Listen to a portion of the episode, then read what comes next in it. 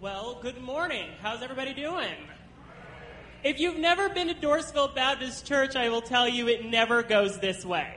There's never two people up on the stage. There's never chairs, except if you were here a year and a half ago when we did this, regarding relatively the same topic, but a lot has changed.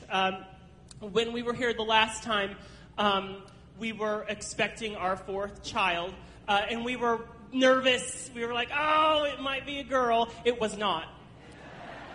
It was not a girl. You all thought. Everyone told us it's going to be a girl. Statistically, it's got to be a girl. No, that's not true. We welcomed our fourth boy. His name is Jude, and he turns a year in July, so time really does travel fast. We actually named him Jude because we're very spiritual people, and it's biblical. But then also, after the Priscilla Shire joke, I don't know if you've ever heard that, but she named her last son Jude because it's the closest thing to Revelation, because it is finished. It is done. We good. We want to talk. If you've, a lot of people in our Sunday school class have noticed this about us, but we have a tendency to keep it real. We don't necessarily hold back. We don't feel like that necessarily does anybody any good. And so we're just going to keep it real today. We're going to really tell you what it's like. We're going to really tell you some things that we have learned about family. We're going to really tell you about the gospel. And we really hope that you get something out of this, regardless of what your situation, regardless of what your family looks like, and regardless of where you are today. So, to start with, we like to show some pictures. So go ahead and show the first picture. We're going to split this up into what we allow you to see, maybe at church, maybe on Facebook, and then we're going to pair that with what actually happens in real life. So the first picture, Jenny's going to take that one. So I get to talk about this picture because I took this picture. This is Seth, actually, so he's baby 3. And this is when I was still waking up early because I had a lot of energy after 3 kids. That's 4 changes things, so you know. But we would get up early and read the Bible, and so I took a picture and posted it to social media so that you all could see that I'm doing my quiet time, legit, right? But then there's also the side that we don't necessarily show you. So I took this picture too. This is Andy. And then you can also see a dead bird stuck in the van. He was so proud. Andy was very excited. He really liked this. But we were driving down kind of by Sloan Street Market. You know where that is. And I had just given Blair Hunt a big wave because first grade was going to Dairy Queen that day. And right as soon as I did that, a bird kind of swooped down. And my dad's sitting over there. And he always taught me, don't swerve for an animal, right, Dad? You don't swerve for an animal because that could really hurt you. So I did not. And then I carried that bird all around town because I wasn't going to change my plan. And people are, like, stopping me, right? And they're trying to, like, make sure I know there's a dead bird. We did not make – this one didn't make Facebook. This was not one that we shared. Disgusting. Right, but life isn't always, right, like Sunday mornings with your Bible. Sometimes it's pulling a floppy bird out of your grill because it was a lot floppier than I expected. The next picture – is, oh, look, it's us. We work at the college, and this is we always take a graduation picture because we are very fortunate and blessed to be able to work with each other. But working with college students really prepared us for our own family, for better or worse, and really has taught us a lot. Go ahead and show the next picture. So we coached the speech team, and I had a couple of speech team members that worked at a pizza place that I am not going to say publicly.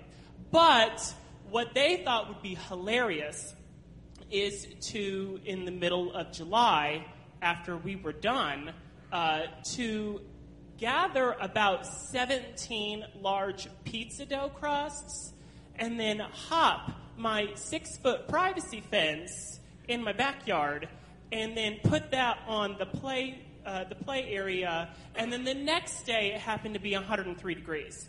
And so we had not gone out there, and then Noah comes running out, and he was like, oh, I think there's an alien on our play set. I don't know what that is, but there's something, and I immediately knew who it was, and I texted him and I said, do you know anything about this? And he said, I don't know what you're talking about. So that is what we get for working with college students. But it really has prepared us for, you know, we're, with our own children as they grow up and as they change and as they evolve. It really has been great to practice on your children going through college. So that is one experience that we've had. That's true. It's not all glamorous. There's one more. This is the Mother's Day picture that we took a couple of weeks ago.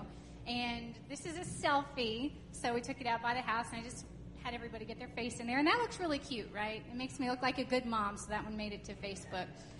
Will you show the next one? This is what I actually do, though. So Jude's hair got kind of long, right? It grew unevenly. And I thought, well, I can fix this because I watched Oprah in the 90s, and she had a segment about 25 years ago about about how to cut your bangs. Yeah. So note to self, they don't actually wear bangs like this anymore. I should have maybe gotten a newer source for that. But I just gave him a little haircut, and I thought, you know, I'll give him his first haircut, and that'll be so sweet.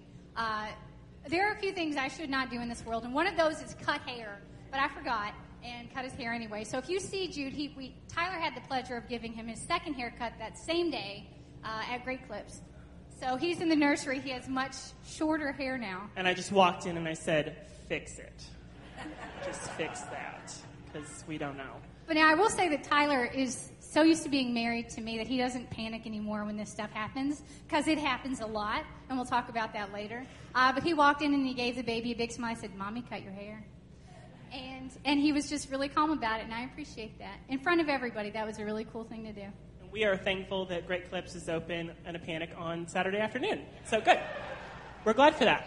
So basically we go through all of these pictures to, you know, a little bit of funny, a little bit of real life, a little bit to get to know us, but it does have a purpose. And the purpose is to let all of you know, to tell you, because you already know, that we are not perfect.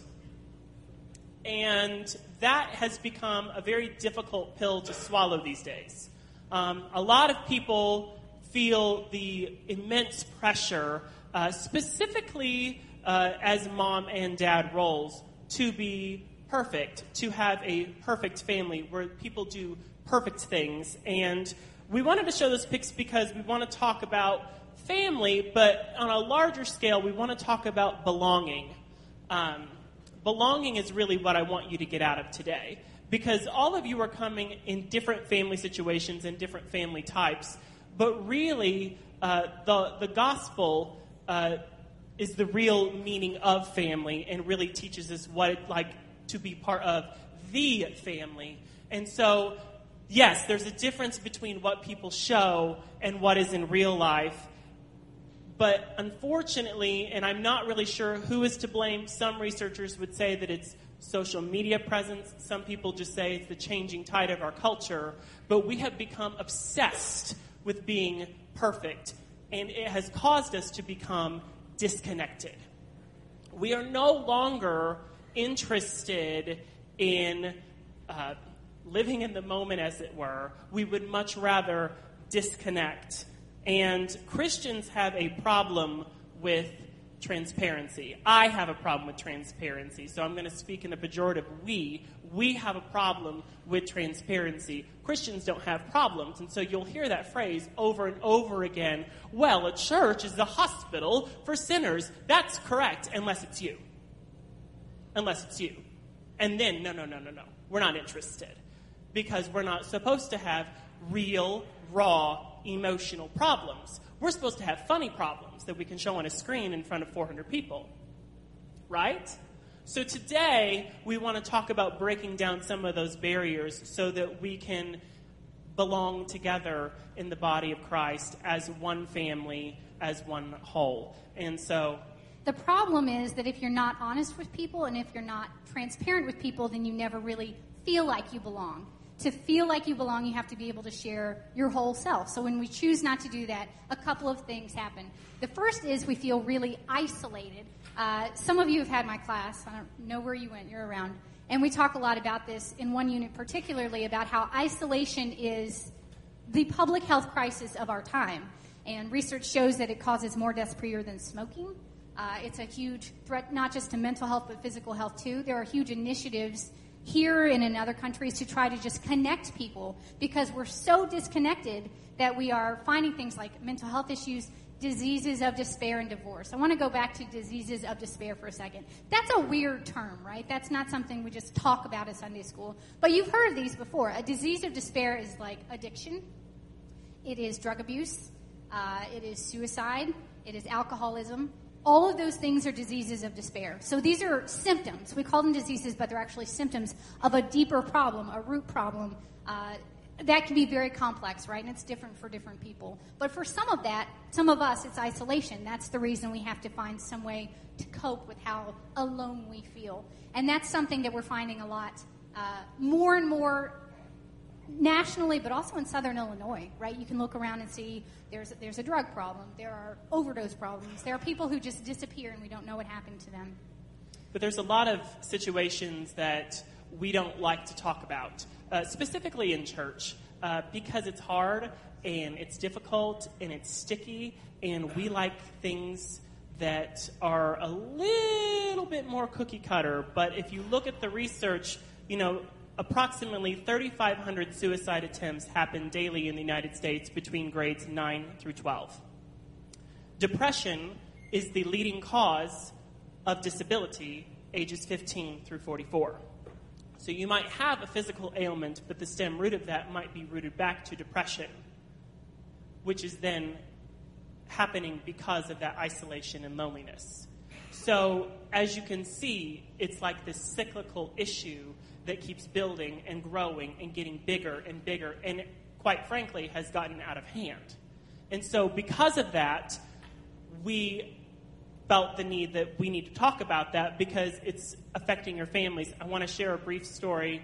I can't go into specific details, but I am a mental health first aid responder. And what that essentially means is that if someone, specifically a student, in my capacity, is having some sort of a mental health, what they would deem a mental health crisis, if they are feeling suicidal, if they have attempted suicide, my job would be to then intervene and then to go get them the help. I am not a therapist. I am not somebody who's going to sit there and do crisis intervention. That is not what I do. What I do is then facilitate the avenue in which to get them to professionals. And I will tell you that there are people in this area close to you that are dealing with some very heavy things, and they've not told their family, and they're not going to, and they're not going to tell their mom, and they are worried that their mom is going to find out because it might appear on insurance. That's a real quote.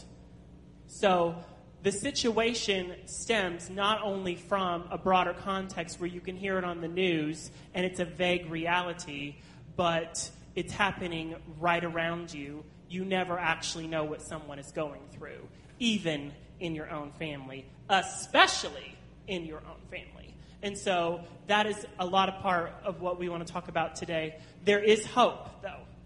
I want to, before we get to the hope, I want to mention divorce, too. Divorce is a problem we've talked about. We had a marriage series just a few weeks ago, but I learned something very affecting to me personally a few weeks ago. I was reading about the Paige Patterson thing, actually. In this source noted that divorce is actually higher in the Southern Baptist Church than out of it. So, you know, we can act like that's not a reality, but that does no one any good. The reality is that we're all broken and that there's a certain shame that can come with that, right? That's why we don't talk about these things. That's why most of us don't put them on Facebook, is because we're ashamed. There's shame that comes with it. Some of that's innate. Some of that society puts on us. But there is a heaviness and a shame. The hope is, we don't have to feel ashamed, right? That's the whole point of Jesus. Jesus came to set you free from that shame, not just your sin in a metaphorical or like a really esoteric context. He came to set you free from that shame that you feel, right? You might be somebody who says, I have a short sin list. Good for you. But you know what shame feels like, right? And Jesus came for that too. That's the whole point of the gospel. So the point is that Jesus came to rescue us, not just from our sin, but from our shame, from our disconnection with God. He came to put us back in a family. And as Tyler said, not just our family, but the family.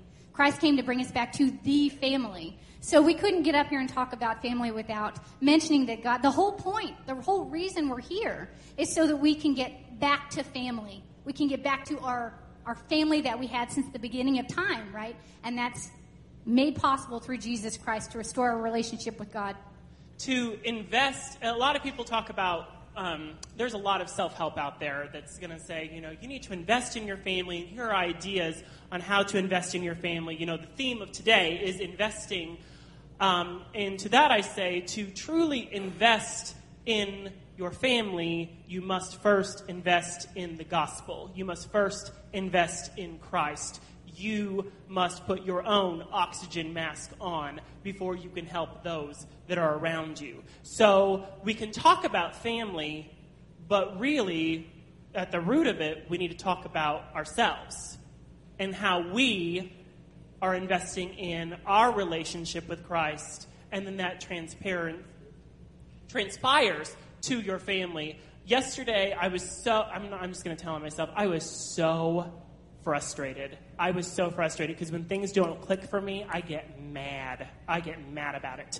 And I was mad about it because for some reason this was not clicking for me. It was days ago. We put a PowerPoint together. We sent it off to Dave and it was fine. It was mentally there. Then went away. I don't know what happened. Just a ghost took it out of my brain in the end. But I was frustrated and I was telling my frustration, and Jenny said, have you read the text? Have you read the text? Yes, I've read the text, I said. She said, no, have you read and digested the text? So then the boys, I don't know what happened to them. They disappeared. And they either went outside, they took a nap. I'm not really sure what happened, but I read and I digested. And from that point, I don't know what happened. I don't know what happened, but I no longer was frustrated. And she said at dinner, you are noticeably chill. What is wrong? And I think it was that investing that I did that afternoon of digesting in the Word of God of what I was supposed to say, of which I'm hoping this makes sense. But it was that time that I took that helped my whole family. Because I was helping no one at the time. I was doing nothing but being frustrated to everybody else as well. But I took that moment to pause, invest, and then everything else fell into place. So we want to read that text today, if you could put it up there. You'll see it. This is Luke 36 through 50. It's the ESV. One of the Pharisees asked him to eat him as Jesus, to eat with him, and he went to the Pharisee's house and took his place at the table. And behold, a woman of the city, who was a sinner, when she learned that he was reclining at the table in the Pharisee's house, brought an alabaster flask of ointment. And standing behind him at his feet, weeping, she began to wet his feet with her tears and wipe them with the hair of her head, and kissed his feet and anointed them with the ointment. Now, when the Pharisee who had invited him, who invited Jesus, saw this, he said to himself, he didn't say it out loud to Jesus, he said, if this man were a prophet, he would have known what sort of woman who is touching him. She is a sinner. And Jesus answering him said, Simon, I have something to say to you. And he said, say it, teacher. A certain money lender had two debtors. One owed 500 denarii, huge sum, obviously, and the other 50, much smaller. And when they both could not pay, he canceled the debt of both. Now, which one of them will love him more? Simon answered, the one, I suppose, for whom he canceled the larger debt. And he said to him, you have judged rightly. Then turning toward the woman, he said to Simon, do you see this woman? I entered your house. You gave me no water for my feet, but she has wet my feet with her tears and wiped them with her hair. You gave me no kiss, but from the time I came in, she has not ceased to kiss my feet. You did not anoint my head with oil, but she anointed my feet with ointment. Therefore, I tell you, her sins, which are many, are forgiven, because she loved much. But he who is forgiven little loves little. So this passage was one that we talked about. It doesn't seem to intuitively relate to family, but it does relate to belonging. Because this is a woman who, you saw the way she was described in the text, this woman is what the Pharisee thought of her. This woman, she's a sinful woman.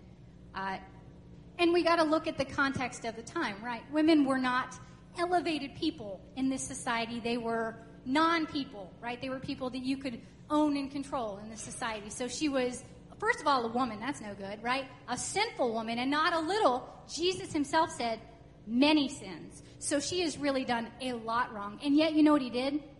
He did a couple of things. The first is he saw her, and he made sure everybody else saw her too. Do you see this woman?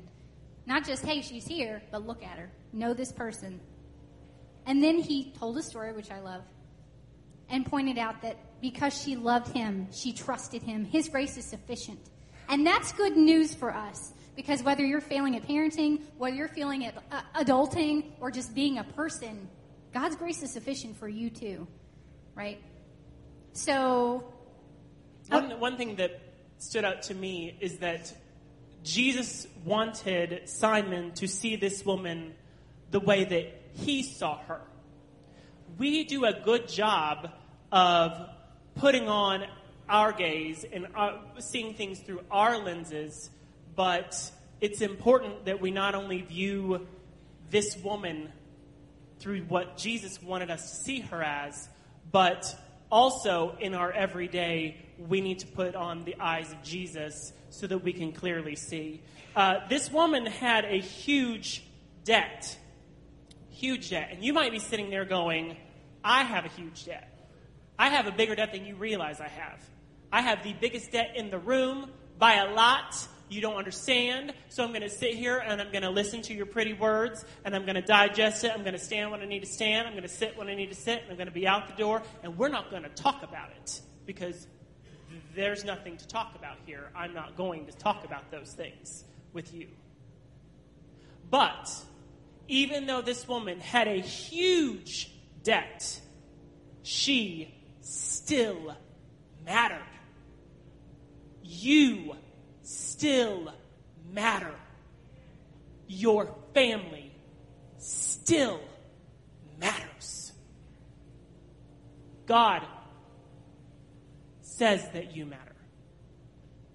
And so that is what the story, and how the story for me relates to family, is because it's very difficult if you have one snafu in your family. Some people are like, well, it's ruined. We're a broken family. Well, things, we've had some issues. Who hasn't had issues? Your debt may be big, but God will carry you through that debt. God sees you exactly where you are. He meets you exactly where you are. And he says, see this woman through my eyes. And more than that, he says, come to my family, right? He doesn't just tolerate her. He says, come be in my family, which is incredible. So yesterday I woke up early and watched the royal wedding. Did anybody else do that? I know it's not for everybody, right? But a few of us did. I made one of my kids watch it with me. I promised I wouldn't use his name. I got to tell this story. This is just my favorite. So I said, I was crying, right, at the royal wedding. I don't know these people. But I was so moved, and it was beautiful. I'll tell you in a second. And I said, are you crying? Like, oh, I'm crying. I'm going to cry really a lot at your wedding. He said, I don't know if I'm going to get married. I'm still waiting to see how my body turns out.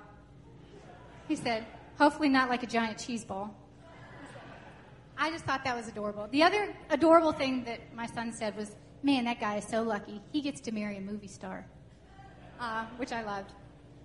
But I thought the wedding was so significant and cool for a lot of reasons. Marriage is obviously a great analogy for the church, right? And they even talked about that in the sermon during the wedding. So here's this woman, right, that he never should have married, and that even as of 2011 he couldn't have married for a few reasons. Number one, she is a foreigner. She's American. Right, and there was a time when British people and Americans didn't get along too well, right? We've heard the soundtrack to Hamilton, right? That's not something that we all always got along with. Another strike against her, she was divorced, right? She'd been married before, and the Queen had to, sign off on that was okay. Another thing you might not know is that she was raised Catholic, and until 2011, a member of the royal family wasn't allowed to marry a Catholic. So that was problematic. She's also biracial, right? So she has an African-American mother and a white father, and that really caused a snafu for some people. So here is this beautiful woman, right? that he should not have been able to marry for at least 4 different reasons. And you know what? The prince fell in love with her anyway. Loved her anyway. And isn't that a beautiful picture of what Christ does for us? He should have never noticed us. He should have never seen us, but he fell in love with us anyway. He doesn't just tolerate us. He says, I love you. I love you so much. Be in my family. And that just, I could cry over that right now. So I think that's just a beautiful picture of the gospel, and one that's really easy to forget, right? Because sometimes church is really stuffy and guarded. But the gospel is not. Jesus is not. And if church is, we're doing it wrong, because that's not how it's supposed to be. So let's talk about a few ways that we can live the gospel out in an authentic way and bring people into the family in an authentic way. Number one is family means freedom. Freedom to make mistakes and yet be loved. I called this one because I made a ton of mistakes. And I was so blessed. My mom and dad are here. And they raised all of us. I have 2 brothers and a sister. They raised us in a house where it was fine to make mistakes, right? As long as you tried, if you made a mistake, that's fine. So I grew up just knowing no fear, right? Why not try it? It would be nothing for me to come home and my dad to say, well, I got a garage and a trailer. Let's put this garage on this trailer and drag it through town. Like, is that going to work? Well, only one way to find out, and we would do it, right? And we have that garage today because it totally worked. Now, sometimes it does not work, right? Sometimes you try things, and it doesn't work. You saw the haircut. I have so many stories like that. I remember one time when I was 16, just driving. My brother got bitten by a dog. It was terrible. And so mom and dad were going to go do something for him. They said, just get him whatever he wants. And I'm like, well, I have a license now. I'll get you whatever. I'm going to go to Mid Mart and get him a movie, because that was before Netflix, right? So I get in the car, and one thing you might not know about me is I don't have very good depth perception. So I'm trying to drive the car really carefully but also quickly to get a movie, looking over my shoulder because that's how the driver's manual said to do it, and I'm an excellent test taker. But on this side was a swimming pool that I did not see. So I actually ran, or it was above ground. Thank God it was above ground, right? I'd probably not be here. But I ran the van into our swimming pool and got caught on this pool, right? And I'm like, well, what am I going to do? Mom and Dad are going to be so mad. I should probably just floor it and drive as fast as I can away from the swimming. So that's what I did. I put it in reverse, pedal to the metal, drove backward into a brick wall. So I know. It's a wonder they still talk to me. I'm really not sure what they're doing here. Maybe they forgot that. But after we had a little talk about driving and consequences, they love me anyway. And their motto was always, there's nothing you can do. My mom in particular, there's nothing you can do that will make me stop loving you. Nothing. And I've done so much, you don't even know. But they never quit, and that was so cool. And they still have a pool. So that's the lesson. Let's pray. I'm just kidding. Second application is... Family means freedom to share our whole selves, to share our whole selves. So when you have many kids, it's difficult to get one-on-one time. Very difficult, actually. One thing that has happened recently is that Seth, who is 3, who will be 4 in June, has this need now to, first of all, he needs to tell me that we are dressed alike. So he always, like, if he sees what I'm wearing, he needs to wear something similar to me. So children are always paying attention. But the second thing is that he wants me to go outside with him and swing him on our swing set. Now, that sounds normal. But over time, what I realized, Seth doesn't care at all about swinging. Seth wants to tell me about his day. So we're swinging, and all of a sudden he's like, now I'm going to tell you about my day. First, I ate this for breakfast. Second, then I went to the playground. Third, I did this. And he goes on and yammers and yammers. And some of it makes sense, and a lot of it does not. But it's that opportunity for him to tell me about his day. So he's 3 going on 4. If you relate that to an adult, we don't do that.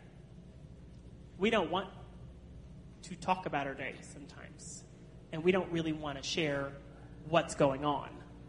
In fact, we would prefer that wall to be just as high as it can possibly go, because that is preferable, and we don't want to hear truths, and we don't want to hear honesty. Kids are super honest. That's the beautiful part about children. If you really want to know where you stand, go ask a child. They're going to tell you. But adults are not quite so transparent. And family of God, your biological, personal family, there needs to be that freedom to share your whole self. Even the parts that you're not so proud of. Even the parts that back into pools. Even the parts that may show you not in the best light. It's important to share your whole self. And that is very, as Judy Taylor would say, that's easy preaching, hard living, which is a Southern antic. But it works for this instance. It is difficult to do that. But how many problems do you know just thinking would have not happened if there was just some truth-telling and some honesty and some transparency and some communication and just saying it? One thing that my parents taught me early on, which was a real challenge when we first got married, is my parents just say it. They just say it. You may not want to hear it, but they're just going to say it. It is honest. It is raw. It's a little bit hurtful, but they're going to lay it out there. Like, you're a problem. Let me tell you why.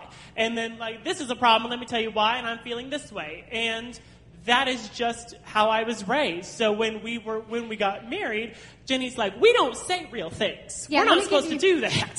So for comparison, in my family, if you didn't like what someone was wearing, for example, you would say something like, the Southern way, right, the really indirect way, like, I think it's nice that you're comfortable enough to wear that today.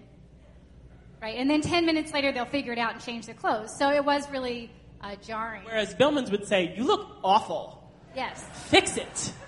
Fix that. And what were you thinking? That's awful. But there is some freedom in doing that. You know what you're getting at all times. There is never a question of where you stand. It is, well, they're going to tell me. And so there is a freedom in sharing your whole self. And then finally, and this is the hard one, right? So you always, in public speaking, you always end with the hardest message to give. That way, if it goes poorly, you exit quickly.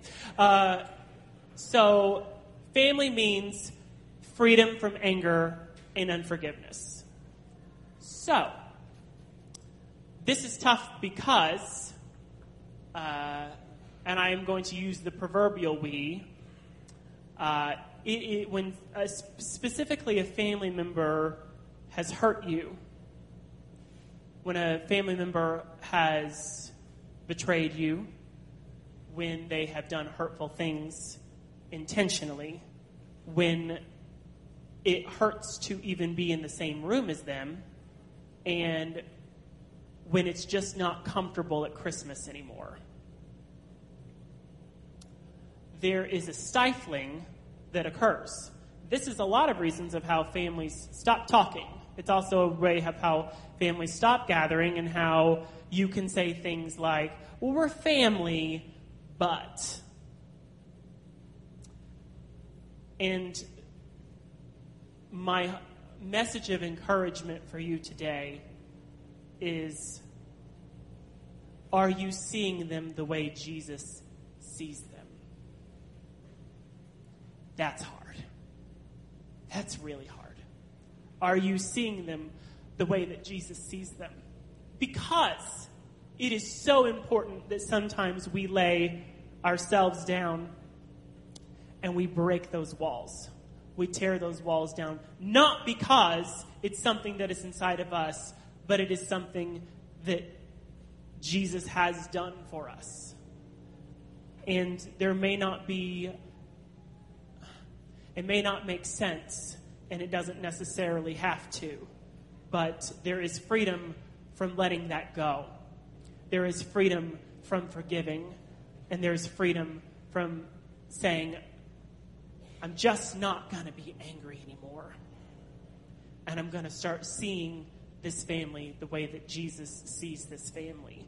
Flawed and imperfect, but forgiven. And that's incredibly hard to do. It is incredibly freeing if it happens, but something that's necessary and something that God has called us to do. And if I could just add one thing, I opened my Bible this morning. I wasn't reading it on the floor with the baby. It was on my phone in my bed this time. And the verse was Acts 1-8, which is one I learned in Bible drill. And it said, you will receive power when the Holy Spirit comes upon you, and you will be my witnesses. And so when you're faced with something in your family, which is hard, because let's be real, families are hard, right? They're hard. Even if you have a really cool family. I have a great family, and I love them all. We're so blessed. Sometimes you don't get to pick your family, right? And if you're in the family of God, you really don't. I heard someone say one time, if there's not somebody you don't like in your family, you're probably doing it wrong, right? But God gives us power to do that. God gives us power to forgive and to love and to do all the things that we wouldn't naturally do or want to do.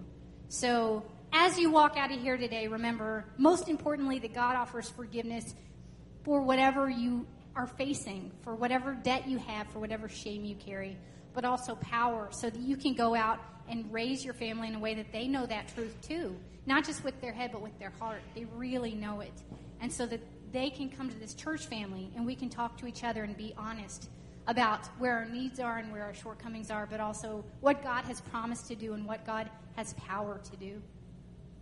So the last thing that I want to do is very unconventional. So if you're a visitor, we never do this. But I want to have, and we did this last time, and I just loved it. But it's a family prayer time. And so if I want some sort of musicians to come up to the stage so that they can play for us. But this is how I want this to work. First of all, we're going to stand, and then we're also going to get in groups of our family. Let's say you don't have your family today. Find a family to join just for this service. But we need to pray for not only our family, but for each other's family, and also to lift up the family of God. And so how we're going to do that is I want you to stand, kind of go into groupings. And I don't want it to be one of those prayer times where you're silent and you don't speak a prayer out loud. I think it's really, really important that we hear each other's prayers. And so if you could find your family members, join up in a circle, and we're just going to have a time of prayer as we close this service.